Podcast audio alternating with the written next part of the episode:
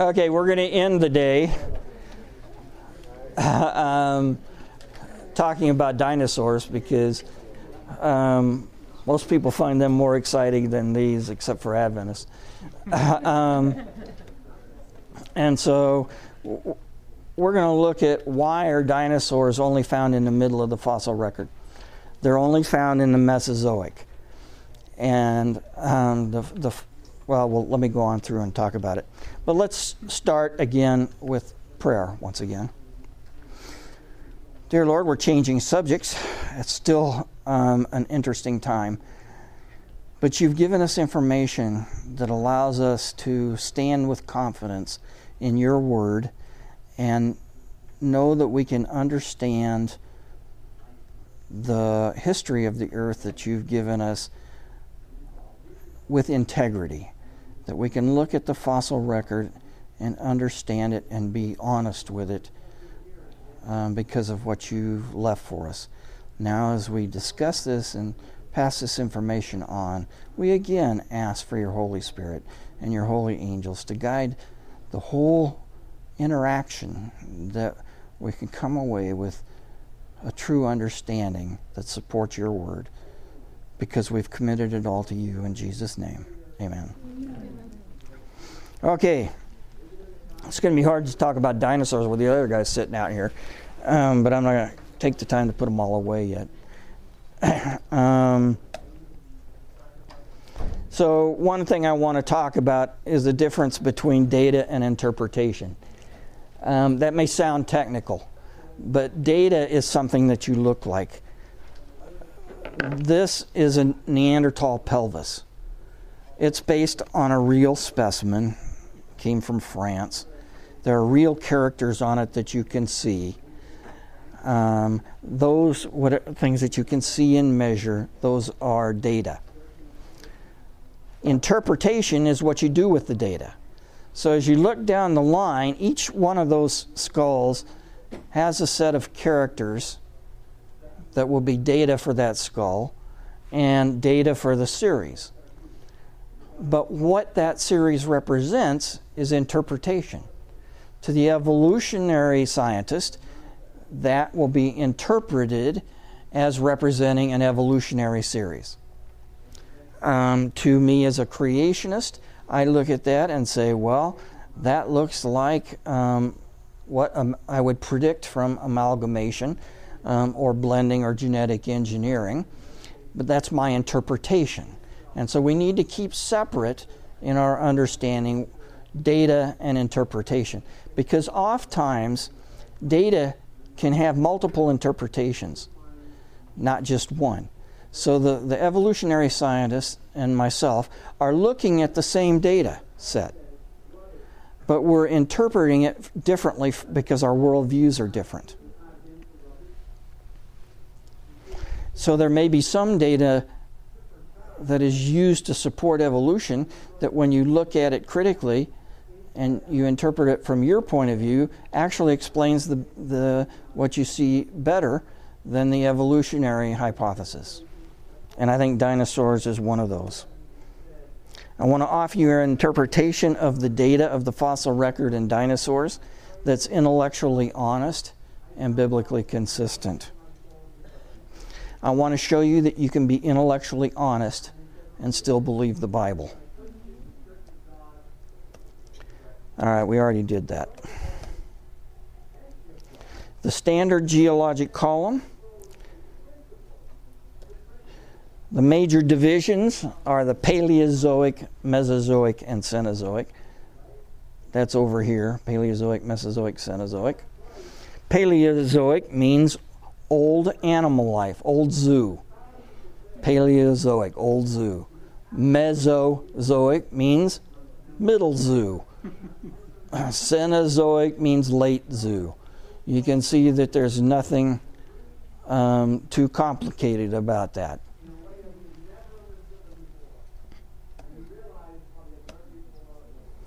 Dinosaurs are restricted to the Mesozoic or the Middle Zoo. The order of the geologic column is real and it's based on observation. if you were to take a trip, and I'd love to do that with some students um, sometime, is go to the Grand Canyon. You can see from the Cambrian. So if we look here, we're going to look through the Cambrian up through the Paleozoic, Mesozoic, and Tertiary. So you go up through the Grand Canyon, you're going up through the Paleozoic, the Kaibab limestone that makes the, the cap here, the Kaibab Plateau, is uh, Permian, the last layer of the Paleozoic. These mud layers here, the Moenkopi on up, are Mesozoic. And finally, the um, Wasatch, they don't call it Wasatch anymore, uh, in Cedar Breaks area. Anyway, uh, that's uh, tertiary. So you can walk up yourself and you can collect fossils outside of the national park um, and verify for yourself that the order is real. So here's the Grand Canyon. This stuff is pre-Cambrian, means it means lies below the Cambrian boundary. The Tapeats sandstone is the base of the Cambrian. Bright Angel Shale and Muav limestone, those are all Cambrian. And you go on up uh, through the, uh, this is a cool one, the Coconino sandstone. Dr. Brand at uh, Loma Linda has studied that extensively. It's got footprints in it um, from uh, late Paleozoic amphibians crawling across some sand dune like things. Um, then you can go up to the Kaibab Plateau, drive along that to the belted cliffs, the vermilion cliffs, the white cliffs, the gray cliffs, the pink cliffs, all these cool cliffs. Um, so you notice back here that you have all of these different cliffs going.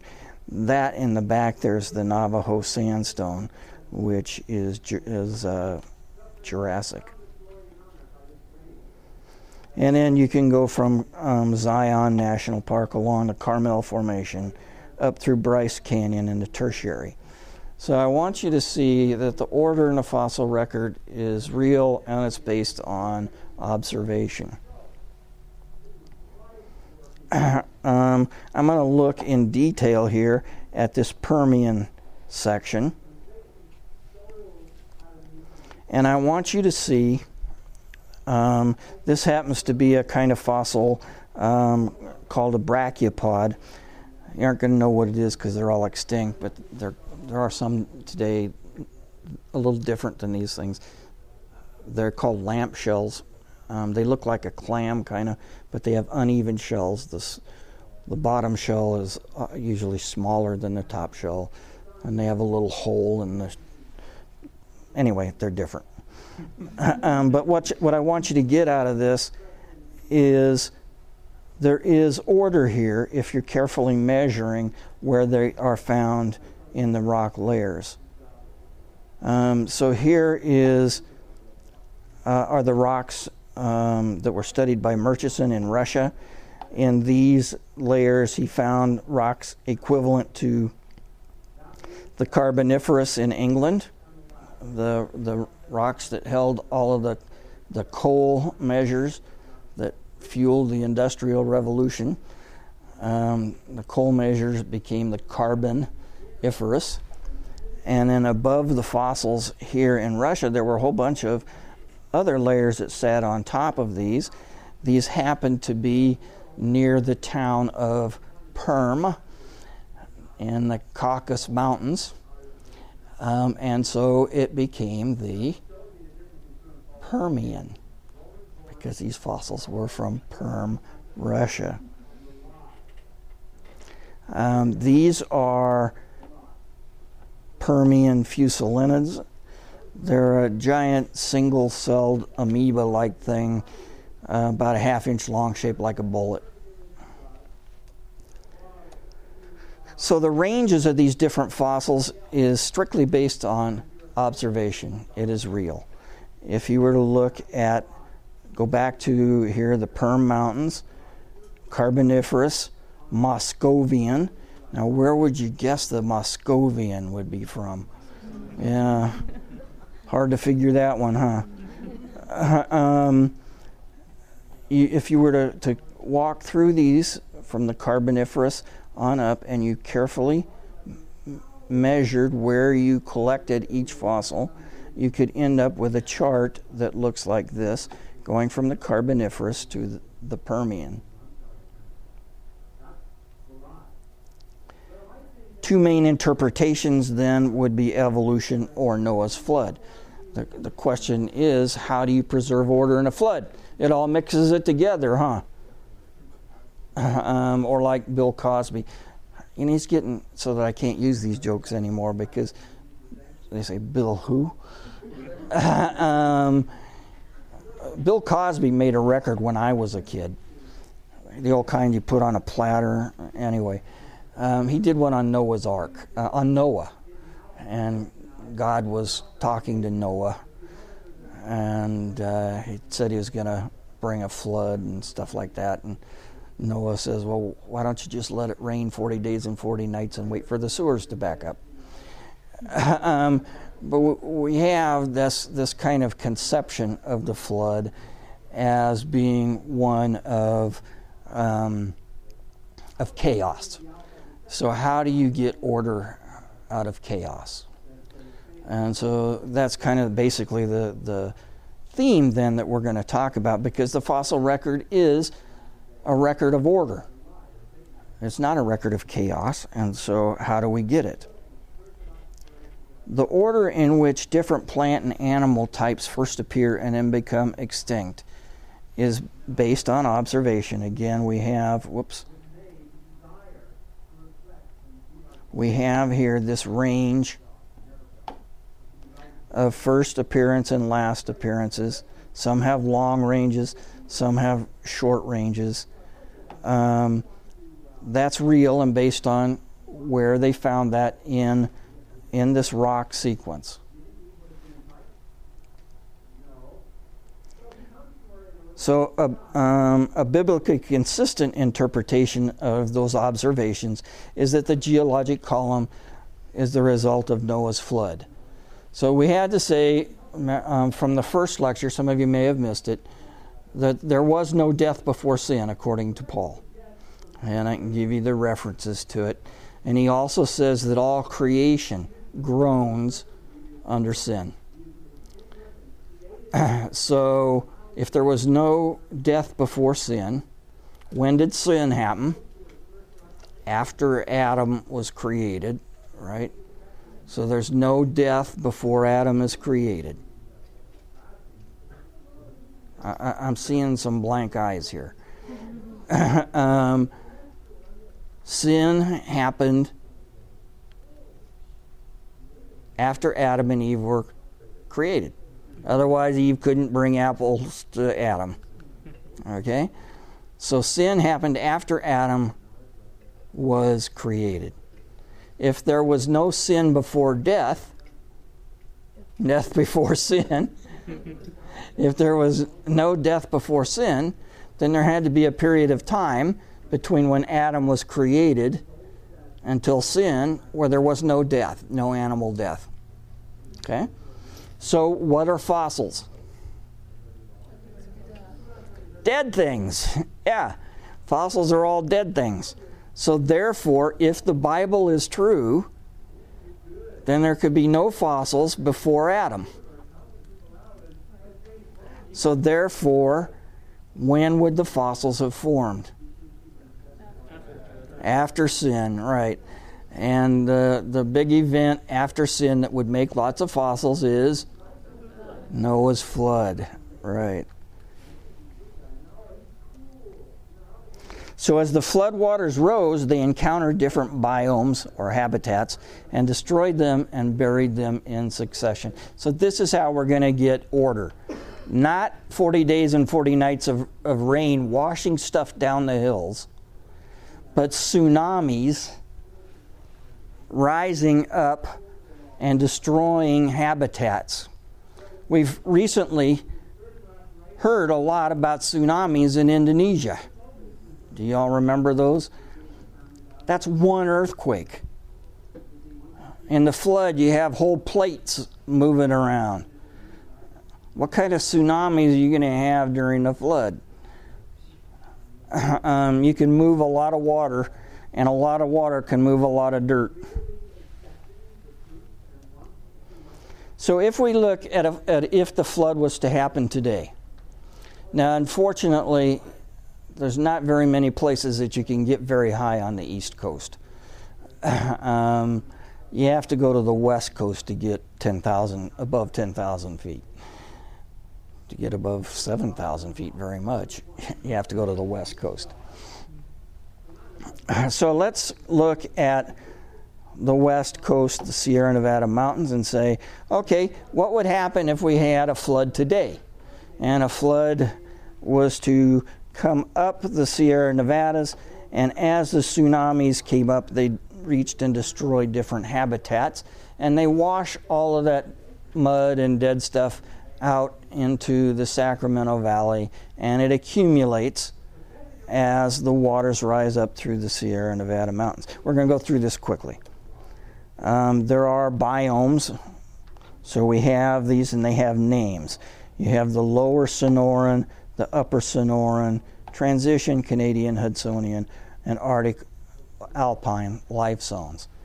My word, where would you think the Sonoran life zone would be from? Sonora, Mexico. Oh, the Canadian life zone. That would be tough. Um, Hudsonian, Hudson Bay.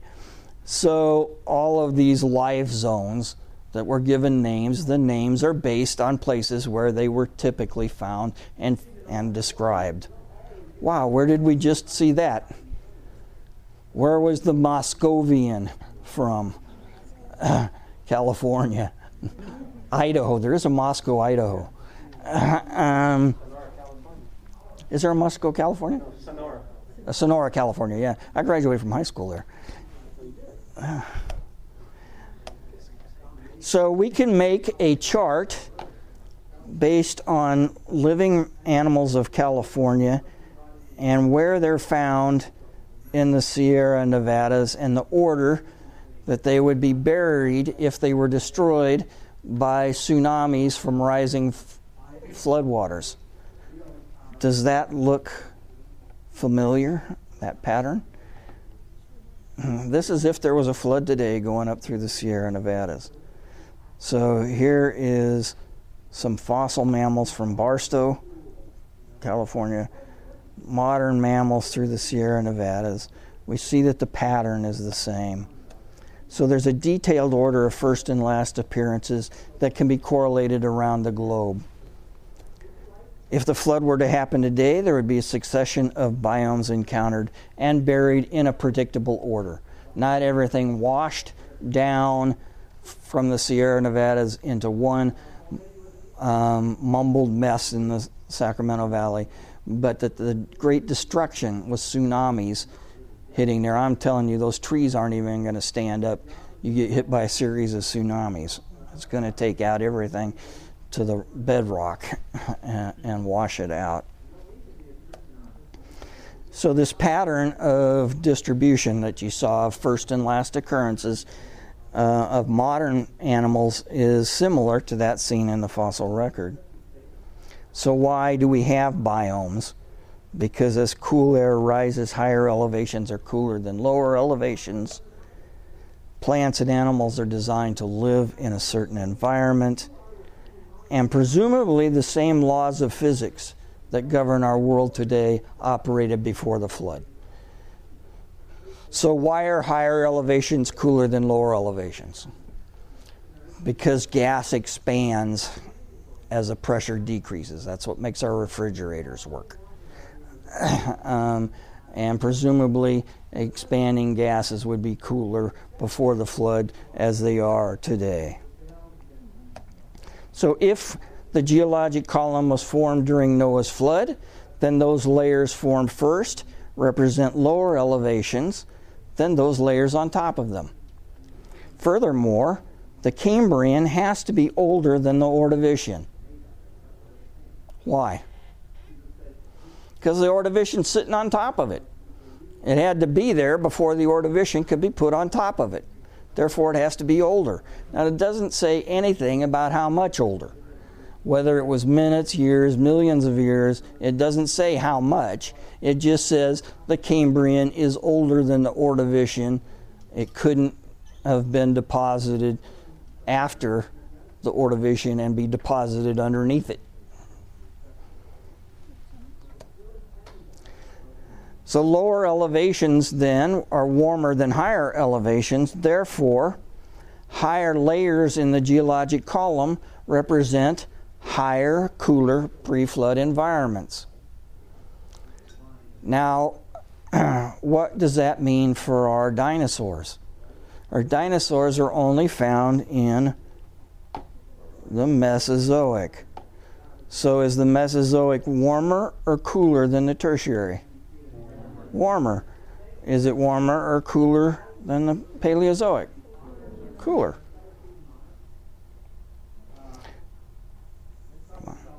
So then this drawing was done by Harold Clark back in 1946 or something in the New Diluvialism. He's the one that first came up with this model.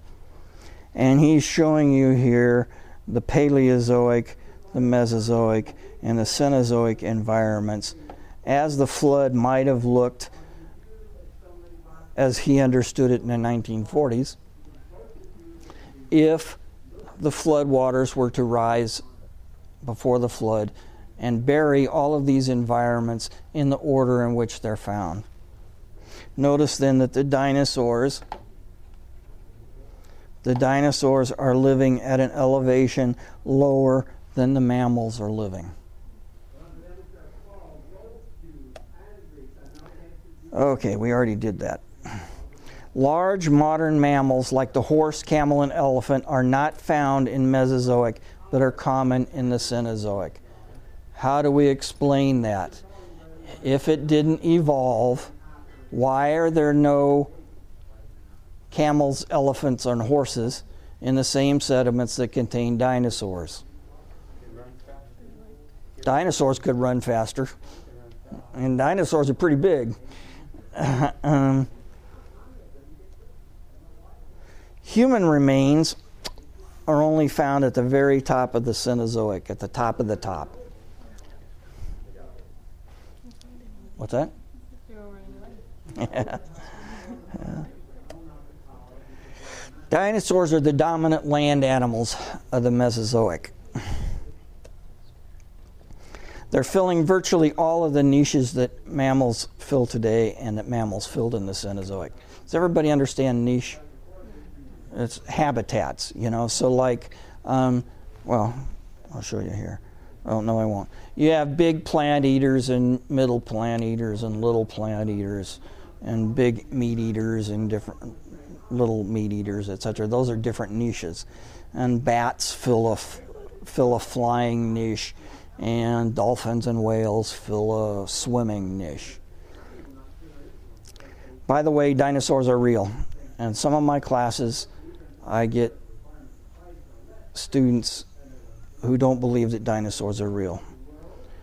Satan created them, they're amalgamation, whatever, but they're not real. I'm sorry, they're real. um, each year, in cooperation with Southwestern, um, we conduct a quarry in eastern Wyoming where over a thousand specimens are collected every year. Now, that doesn't mean that every specimen is big. They had little tail bones, little toe bones, um, stuff like that. So there's lots of little bones and some big bones.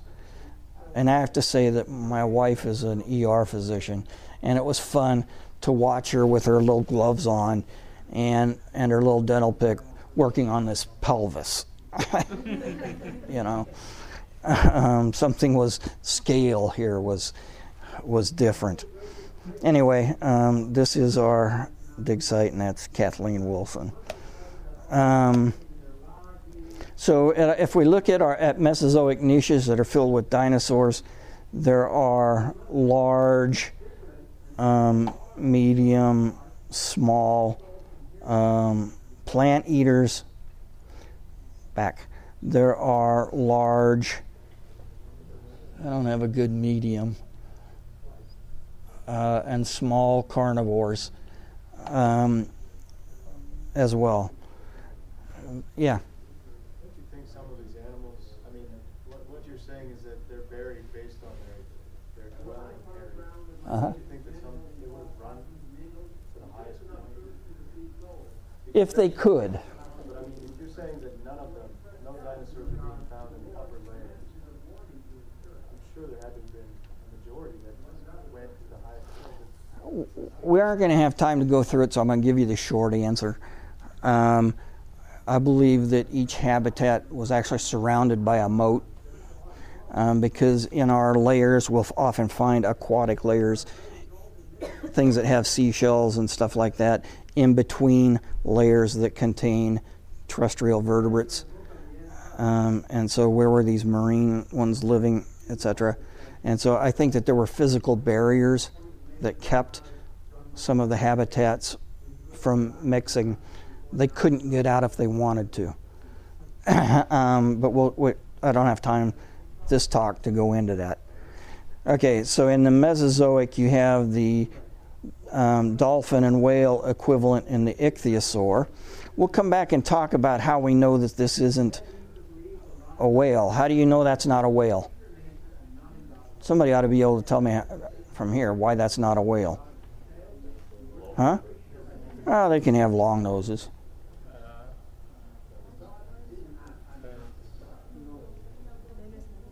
The, the tail, it goes up and down. A, whale, a whale tail goes side to side. So it's a fluke. um, you know, you haven't seen a picture of whales with a fluke.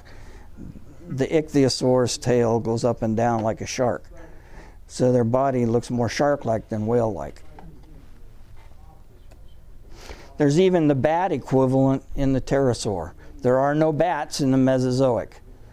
That niche is filled with a reptile, the pterosaurs. So, how do we know they're reptiles? Yeah. I was going to ask the that flying thing. Which layer were they found in? Uh, pterosaurs go from the Triassic, they go through the whole Mesozoic, different species of them. None of them are found um, above the Mesozoic. They went extinct there. Now, these animals are clearly reptiles. How do I know? Because you can look at the jaw of an alligator or a lizard, and you see that the bone that holds the teeth doesn't articulate with the back of the skull.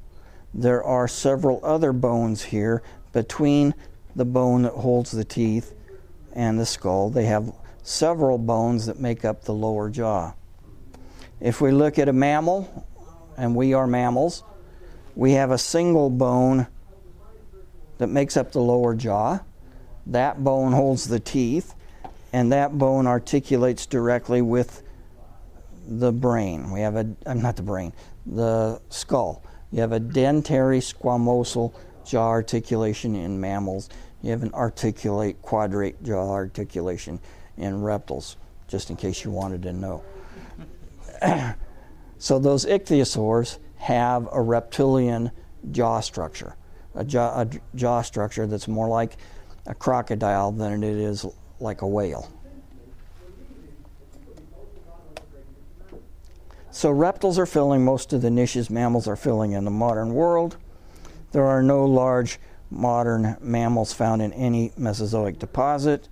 So if evolution didn't occur, macroevolution anyway, how do we, as creationists, explain the lack of modern mammals in the Mesozoic? Okay, creationists, we don't believe in evolution.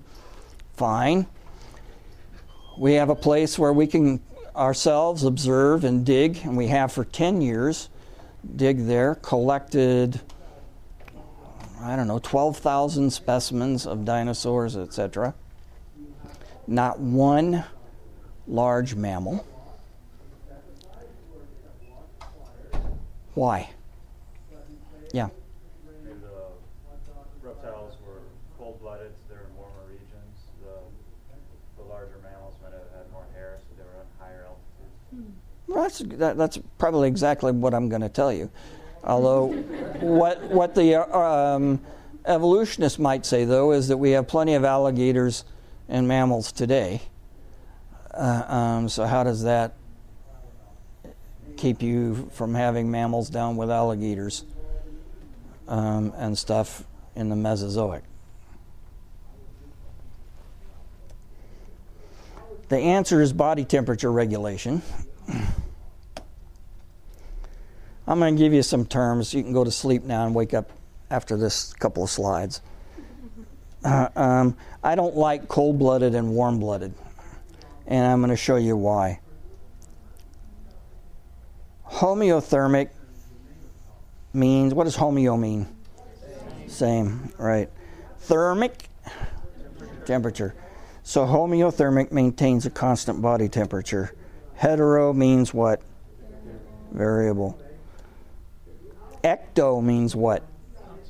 Outside. So the body temperature comes from the outside or from the environment. Endo, inside.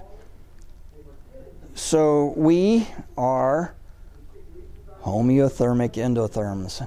Now that, that sounds kind of technical um, not hard to understand, but why don't I just say warm blooded? um, we are, yeah, that's her. we are homeothermic endotherms. Our temperature remains about 98.6. It's produced internally through met, um, metabolism of what we eat our body temperature is not truly homeothermic. It, it can vary. I had a friend many years ago that wanted to get pregnant. And so every day she checked her temperature so she could tell when she was ovulating. um, so our body temperatures can vary um, depending on the time of day and time of month, etc. So when we say 98.6, that's kind of an average.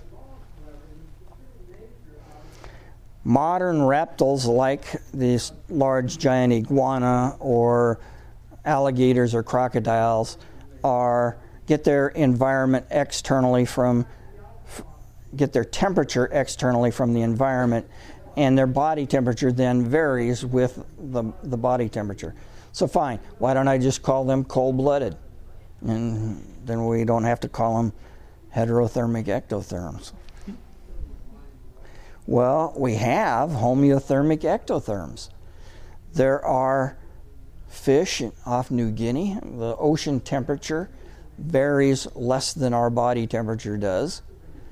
Their body temperature, therefore, varies less than ours does, even though the temperature comes from the environment. Are they warm blooded or cold blooded? Well, they're homeothermic ectotherms. That's, that makes it real clear what they are.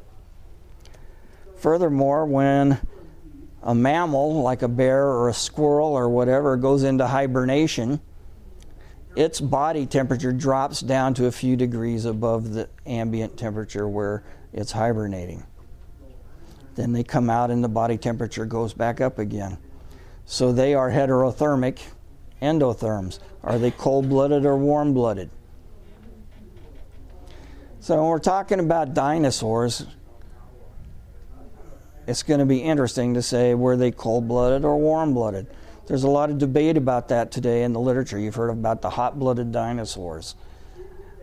Um, well, were they hot blooded because they had a high metabolic rate, or were they hot blooded because they lived in, in a hot environment? If the ambient temperature, if you're a heterothermic ectotherm, if the ambient temperature, come on, where's, oh, I have it here. If the ambient temperature is ideal, you're burning a few calories, you're hunting, you're successful, ideal activity. If it's too cold, you go to sleep, but you're not burning any heat.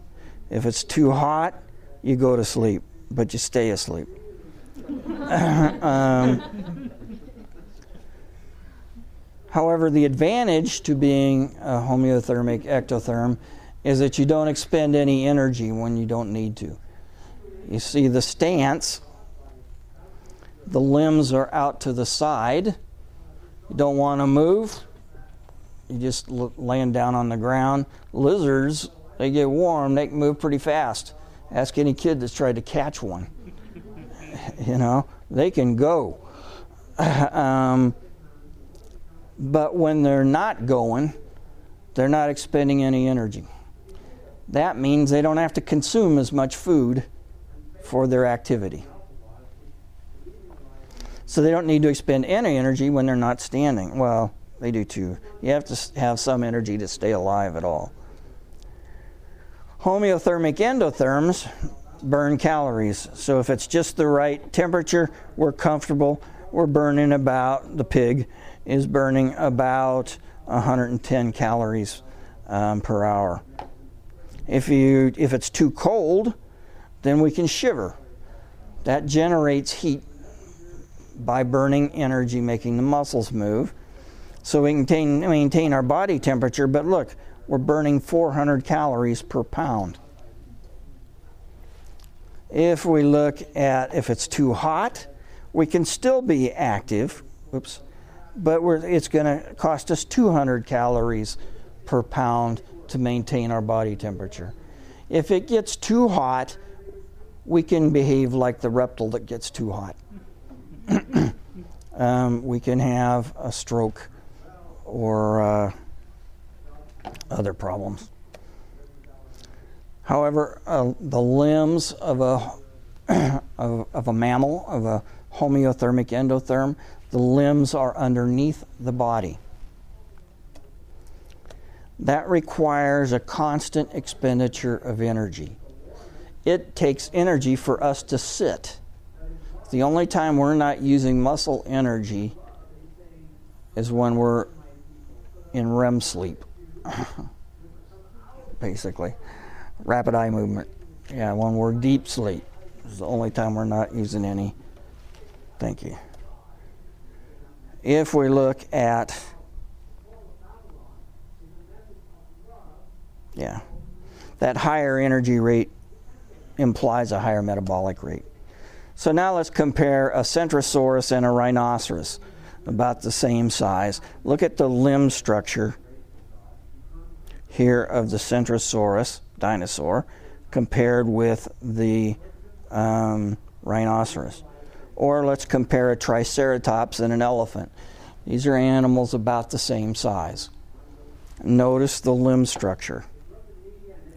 Their limb structure is very much more reptilian, I mean mammalian, than it is reptilian very much more like the elephant than it is like the, um, like the alligator. Dinosaurs are reptiles behaving like mammals.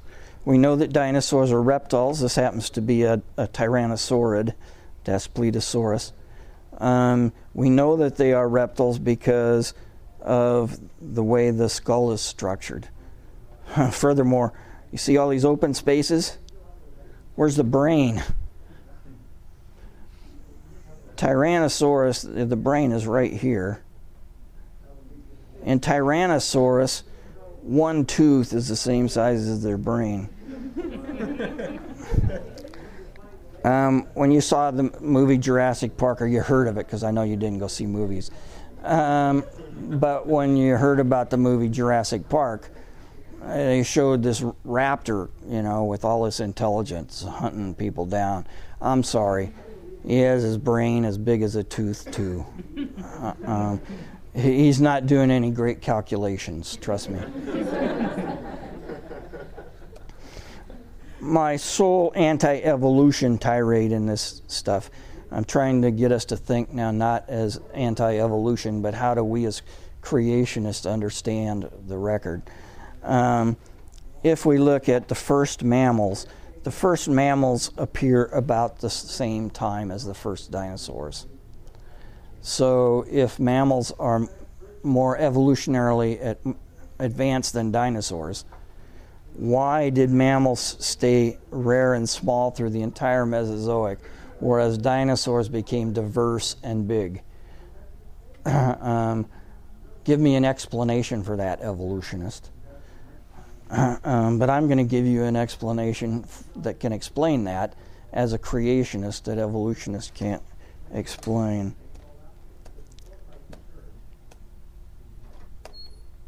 And that has to do with the transfer of body heat. Uh, are y'all ready for your first quiz? What is the formula for volume? Four thirds pi r cubed. Y'all remember that from grade school? Area is pi r squared. What does that mean?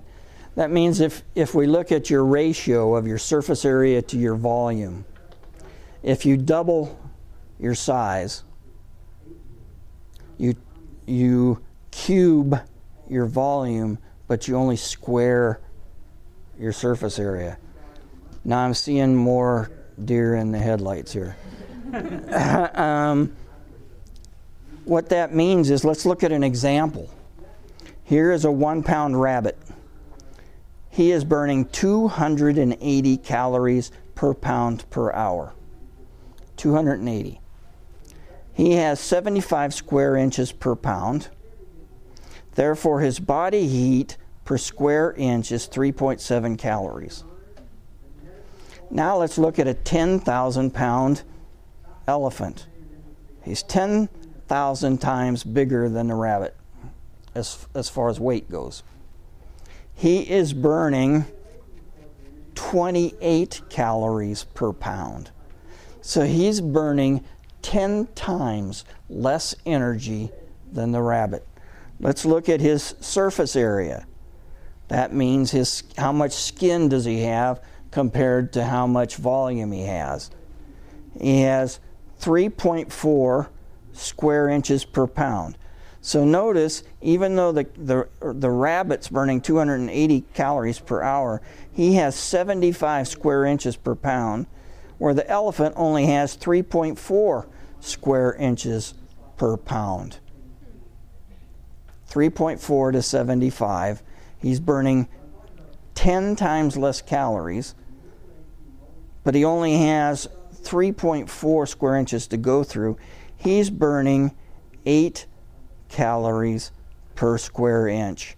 So he's burning, he's trying to get twice as much heat out across his skin as the rabbit, even though he's eating 10 times less calories. 10 times less calories, twice as much heat across a square inch of his body. Now let's think about a dinosaur. How many square inches of skin is Bo Dino got?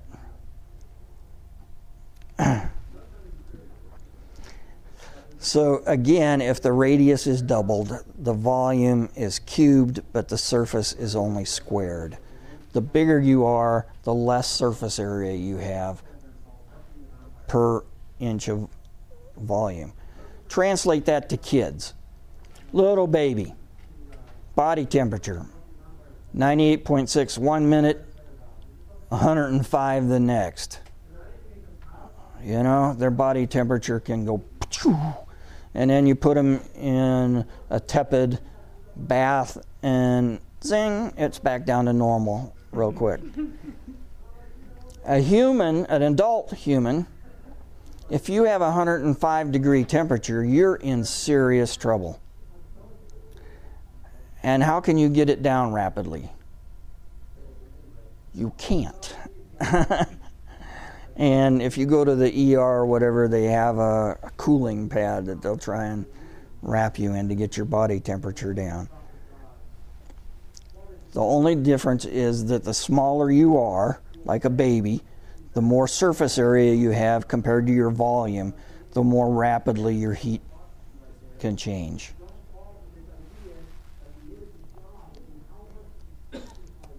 So, the answer to why there are no large mammals in the Mesozoic is because if it's hot enough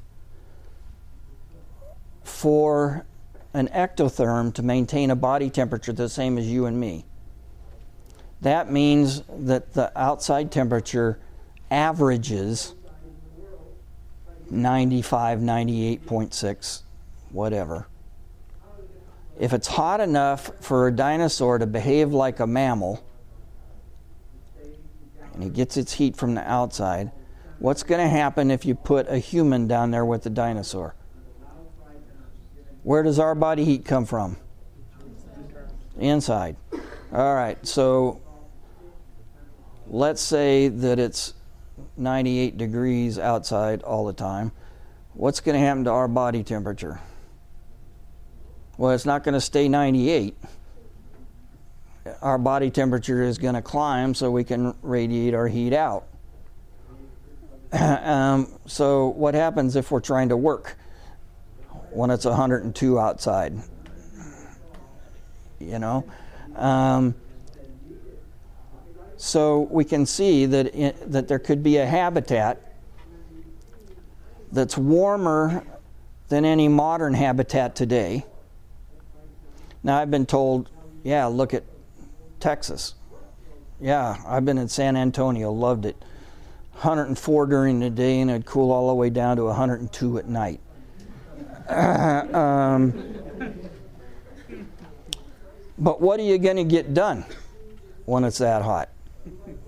No, you're going to try and find a hole. um, the same thing is true with mammals. There are mammals that live in San Antonio where it gets that hot. Fortunately, it, there's no place in the world that it stays that hot, you know, 365 days a year. Furthermore, think about how you reproduce. Where are the ovaries? Deep inside the body. So, what temperature are they maintained? 98.6. Where do the males carry the, the sperm? Outside. Um, the male sperm has to be maintained at a lower temperature than the body temperature. So they're outside. I'm, I'm telling you, the animals in Texas are not breeding when it's 102 outside. When do the mammals in Texas breed? February, March, you know, when it's a more reasonable temperature. You say, well, go to the tropics. The tropics feel bad.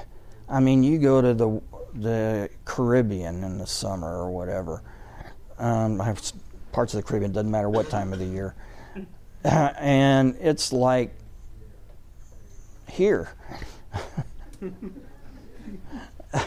it's hot and humid and you don't feel like doing anything. But what temperature is it? 88, you know. Um, so it's still not 98 with that humidity constantly. So we can explain why the dinosaurs would go extinct. Because after the flood, there was no area where it was hot enough all year long for them to be able to maintain their energy. Whereas we like it cool. So only the highest levels um, of animals before the flood could exist after the flood because nowhere was their temperature warm enough for them to exist. So we have an explanation of why there's only small mammals in the Mesozoic. Why? Because the smaller you are, the bigger the surface area you have, more you can get your heat across. Furthermore, if you come out at night, if you're nocturnal and tiny, you can live.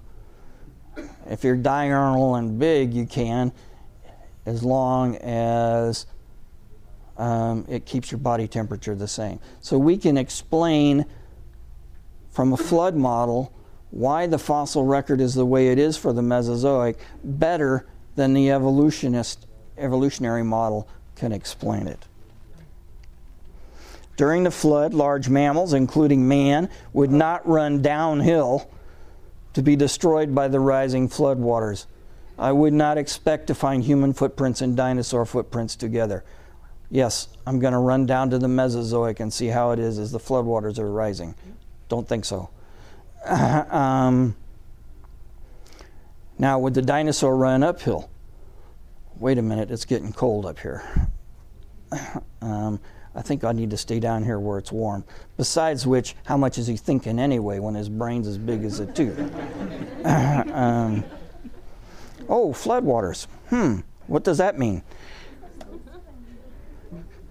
As um, somebody who understands the geologic column as a report as being formed by the flood, we can understand the extinction of the dinosaur. Not only can we explain why the mammals are small during the Mesozoic, but we can explain why they went extinct because that environment didn't exist post flood. There's no place that warm. Furthermore, we don't need a, a, large comet or meteor to make things go extinct. Today, you can have any catastrophe except Noah's flood. You know, you can have comets and meteors and um, too much carbon dioxide, and not enough carbon dioxide, and anything but Noah's flood. But Noah's flood, in some instances, can explain the data better than um, than the evolutionary model. Thank you. Did I finish on time? Whew, nick of time. Thank you. Any questions? Yes, sir. Going back to your, your previous lecture, um, do you know enough about genetics that we could create a computer program that would predict the bone structures if there were an, an amalgamation? I, I don't think we could. Because as I look at these, assuming that these were formed by that, and, and and again, this is a model, it's not a proven. You know, this is just an explanation, an interpretation. Um, we don't know that this happened. But if it happened, there's a disconnect between how rapidly the skull becomes modern versus the, the skeleton. The skeleton became modern very quickly. So, in biology terms, F1 would be the first cross. F2 is a, a, cross between the F1 and, and whatever you're crossing. So, is the Australopithecine an F1, um, where you get a, a, skeleton that's halfway in between, but a skull that's very modern, I mean, very ape like? Or is the Homo erectine um, an F1, where you get a fully modern or not a fully modern, but a very modern looking skeleton, but a skull that's more, much more human like. So, without a database to be able to make those kinds of predictions, I don't see how you could do it with a computer model. And any other question? Yes, sir. Can you still say that there's no scientific data that provides better evidence on the flood? No, God has given room for people not to believe the Bible. And so there is information that's more difficult to understand from a biblical point of view. I think that overall, the blood, the Bible and the flood explain a lot more different kinds of things than evolution does. But God has left room for doubt. Did I say that right, Greg? Well, well said. I was just reflecting a little bit on Genesis 1, both with your previous talk and with this talk. The distinction the Bible makes on after its kind, and it does seem to me that that God wanted creation, the life that He created, and it was His intention for it to stay within certain categories. And the, the genetic tinkering that may have taken place, but it wasn't according to God's plan. Well, I'm not sure how much, Yeah, um, because he, he certainly made it so it could be tinkered with right. um, without dying. Um, today, if you tinker too much, if you cause too much mutation, the organisms die. Um, there are limits to the amount of change. So clearly, man was to have some way of participating with God in creation. But how much that is, you know, I don't know. Clearly, I, I want to point out the confusion everywhere I, again. Uh, has anybody heard that God died for a chimpanzee? I've, I've never heard anybody argue that, but you get flat earthers and stuff, so I don't know if that exists. But as far as I know, nobody has said that God died for a chimpanzee. Does anybody here believe that he did? Um, pretty much we think of chimpanzees as an animal. Um, did, did Christ die for us? Absolutely. Where in here did he not die for? Okay, he didn't die for a chimpanzee. Did he die for an Australopithecine? Now he's walking on two legs. You know, he's making tools. Uh, um, did, did, did God die for an Australopithecine? Personally, I don't think so. Um, what about uh, Homo erectine, this Nariokotome guy? Now he's six feet tall, um, making broad axes, um, out of making very nice stone tools. did uh, did Christ die for an, um, a Homo erectine? Um, what about Rhodesia, man? That's a pretty brutal looking skull. you know. Uh, yeah, we didn't go into it because of time. Um, and I didn't even bring the animals. But there are also evidences, this is a chimpanzee thing, there are also evidences of, of gorilla equivalents of the Australopithecines. They have a sagittal crest and stuff. Um, and at some point between back crosses, you know, I don't know whether this guy could have been a result of one that came out of the gorilla lineage rather than out of a. When I say lineage, I mean lineage of crosses F1, F2, F3, who knows how many um, crosses. Um, Neanderthal is interesting. Many people believe he couldn't talk, He did- that the hyoid bone in the throat was positioned such that he couldn't make the sounds that we do to for for truly human speech. But he he clearly understood dying. Um, he- buried his dead ritually with little statues that he'd made and strings of beads and stuff like that. So Neanderthal clearly understood death. Couldn't throw a baseball. I mean, his shoulder was constructed differently, actually. He couldn't be a baseball player. He'd be a football player. You would not want to. I mean, eh, if I was looking for a running back, I'd come to a Neanderthal. Um, this is modern human. This is Neanderthal, but the same length. Look at the size of the trochanter on there, and he's his muscle, his bones are curved more. That's because as the muscles grow, they actually cause the, the bone to grow curved because of the huge muscles at- attached um, and stuff. So this guy would make a running back like you'd love to have. She, Oakland Raiders. Um, but um, yeah. um, the confusion everywhere did, is wh- what did Christ die for? What does it mean to be human? If you can talk, does that make you human?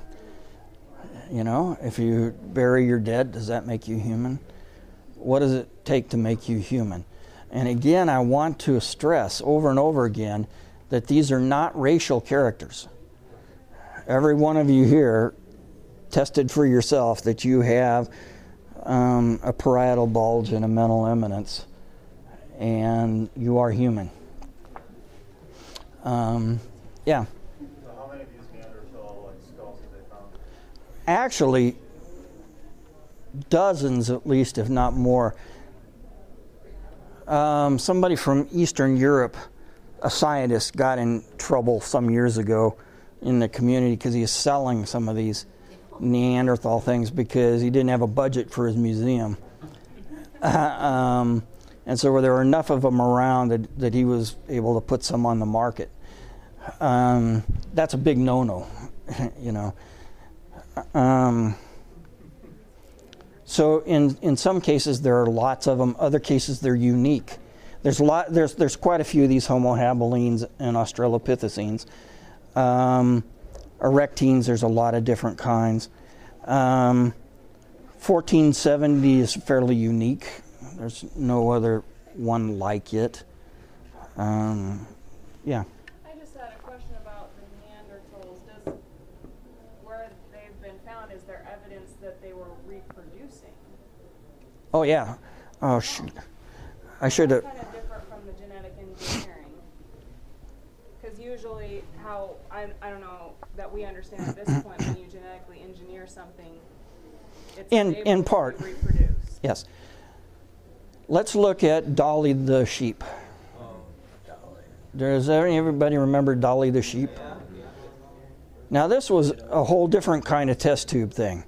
They took a cell out of a mammary gland of a sheep and took the DNA out of her um, her egg and placed that DNA in that egg and made a new a clone of Dolly the sheep. they took the mammary cell, they took the the DNA out of the mammary cell and put it into the egg and made a clone of the sheep. now, it turns out the sheep didn't live as long because as you age, parts of your chromosomes called telomeres break off and it makes you age. Um, didn't know that, but but the point is, we're able to do that kind of stuff now. Um, it would be no big deal to take the DNA out of a human sperm and put it into a chimp egg. Now, when I, when I talk about reproducibility, a modern humans humans, period. Living humans and great apes have different chromosome numbers. We have 46 chromosomes, the apes have 48. So when you hybridize, it's like the, the horse and the donkey. The horse has 26 and the donkey has 28 or reversed. I can't remember which one has which when they reproduce, the mule ends up with 27. And so it has an odd number of chromosomes, so they can't divide and make sperm, uh, etc. And so they're sterile. But you do a horse zebra cross. Now, a zebra is a kind of donkey. um, you do a horse zebra cross, and part of that extra that extra chromosome fuses on to another chromosome and makes an even number, and they end up fertile um, and can interbreed. So I, we have no idea um, what it would take to get these to interbreed a- after you do your first cross, etc. I've thought how neat it would be to do the cross, make it an Australopithecine or Homo erectine or whatever, and prove to the world that they're genetic engineering. Then I think if there's one sin above another that cause for the destruction of the race. Uh, no, let's not go there. um, so uh, I'm not advocating that we do the experiment, but we have, but the technology is in the world to do the experiment. Yeah. So all of these other um, models um, may not represent any species development per se, we're talking about uh, manipulation, genetic manipulation, and which one did, did Christ die for? Well, it had to be, to my mind, it had to be all of the, the, the exact lineage of Adam. And so what, whoever that is, is who he died for. And, and I think there's a statement about naturally amalgamation of animals and man. And so Yeah, yeah. We, ju- we just read that here, and I hand. I wasn't here earlier. Yeah, no, but um, she, we have some. This comes out. Um, these are copies of uh, spiritual gifts. I made copies because it's not an easy book to come by, um, although they're online now. Right. Uh, sweetheart, he would like one over there. To him. But is the, is the answer that these were amalgamations, and, and so therefore they don't have the same uh, input into them from God as, as Adam and his lineage? That's my question. Yeah. What's the implication? They can make tools. Well, it says here, look on this one that was just before chapter 8, um, the first full paragraph from the bottom. Every species of animal which God created were preserved in the ark. The confused species which God did not create were destroyed by the flood. Since the flood, there's been amalgamation of man and beast, as may be seen in the almost endless varieties of species of animals and in certain races of men. Okay, so, so there are amalgamation characters in certain races of men. Okay, now, did God die for me? Now, maybe I got some Neanderthal genes in me. Um, my ancestors came from England. Um, most of the Neanderthal fossils are coming from Spain and, and France. Now, see, I, uh, the only group of people that I'll, admit, that I'll admit to being prejudiced against are the French. um, so maybe that's why I expect that. Um, but um, you, you can't make that designation across here because uh, when is, is, is it possible that any of these were races of men? um, now, I, I, personally don't think so because if you look at the face of all of these up to Cro-Magnon, the face, the, and we did this before, the face of a chimpanzee and the face of a Neanderthal are not very differently shaped. So to me, Neanderthal is part of the same process that got um, um, developmental genes, genes that, that control how we grow, um, how the face grows. The fact that no human living today has a face like this. Um, I would say that this is probably has ape genes in it that came from this amalgamation process somehow. Um, but I don't think we can say, first of all, races is plural. Okay, so it's not pointing to any particular race. And um, we went through the process here and all verified that we have all human characters. We, we, we have a mental eminence, we lack a simian shelf, we have a parietal bulge.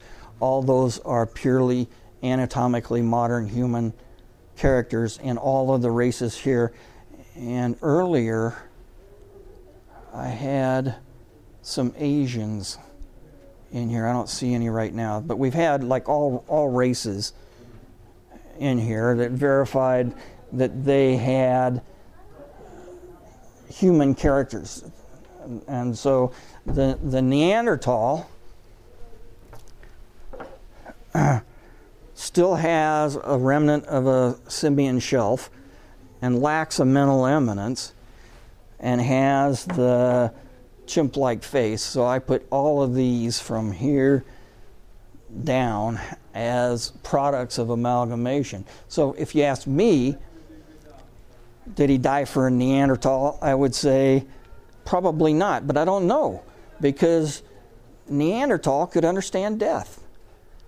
So he, could he understand right and wrong? Um, I mean, he, he clearly ritually buried his dead and sent them, buried things with them for the afterlife. um, none of these others do that. Only Neanderthal that I know of had a level of understanding that included, that had to be, you would have to call that sentient, self awareness to, to know that there's an afterlife. None of these others, these are found in caves or lake deposits or whatever, um, just spread out. Um, so, did Neanderthal have the ability to understand salvation? Now, that's a tough one. But to me, I can see how this could cause confusion everywhere. What does it mean to be human? Um, and I had once had somebody ask me why people did this. Why would you cross these things? Well, for one thing, because you can. um, we we have that kind of experimentation going on all the time today. I mean, why would you take a mammary gland and make another sheep? you know. Um, but also, curiously, you wonder how you get slave labor early after the flood. You know, there aren't enough people that are going to be good slaves to make the Tower of Babel. um, maybe, this is a big maybe, some of these were created to help make the Tower of Babel if they were done after the flood. I don't know, this is getting into way arm waving territory. uh, um, and there may not be any truth to any of it. Um, but you start trying to think of why, and sometimes your imagination can get carried away. But, but these, these casts represent real specimens, real individuals. And in many cases, there are a number of individuals that share the same characters, and so we'll call them the same species. Like these two are both we would call Homo habilis. Um, and there were several. There are several um, copies of Pe- Beijing Man uh, like 12 of them were lost at World War II. Some Marine took them and it never been found since. um, serious. Uh, but they have found a number of ones like it since in China. Um, so there were a large number of these erectines. Um, this uh, this uh, Platyops uh, Kenyanthropus platyops is a unique specimen. Yes. Okay, so there are none of these men running in the jungle right now today. No, although, well, I don't know. I have to take that back. As far as I know, no. There's a new thing that's been real controversial lately. Uh, the skeleton from Flores in Indonesia. Um, and the Indonesians think I, I, have it, but I didn't bring it we have it up at the school if you want to see it. Um, said it had it was microencephalic. So that's a that's a modern disease. You can have a baby born uh, a, with a small head called microencephalia. I took one look at that jaw and the face, and I says, the Indonesians are nuts. the Australians, see, you have to understand politics. If you want to work in another country, you got to team up with somebody from that country um, in order to be able to do your work. And so the Australians teamed up with the head guy for um, the museums of Indonesia, and you have to understand Indonesian politics too. um, Indonesians, whoever's the top, top guy, he rules the roost. But anyway, he came out and said it's not um, Homo erectine, it's a microencephalic human. I took one look at that skull and I says, What are you looking at? you know, this is a Homo erectine. It, it, it lacks a mental eminence. It has a simian shelf, has a very f- flat face. It looks more like a, uh, a, a, small form of the 1470 with the flat across the face. So this has a radiocarbon date of like 18,000 years. So this is post flood. Um, then I hear reports about another island of some people running around just like the Flores um, population. So when you say, are these guys running around? My first answer is no, but it's the same thing with dinosaurs. You know, you hear about all these dinosaurs, like Loch Ness monster. I'm sorry, a dinosaur in a glacial lake? I don't think so. Uh, um, however, this thing, Mokomembe or whatever it is, uh, from the Congo, well, if there's any place a dinosaur could possibly survive um, post flood, it would be the Congo. Um, so, I don't know. I'd say no, but yes. Do you have any way to explain Bigfoot?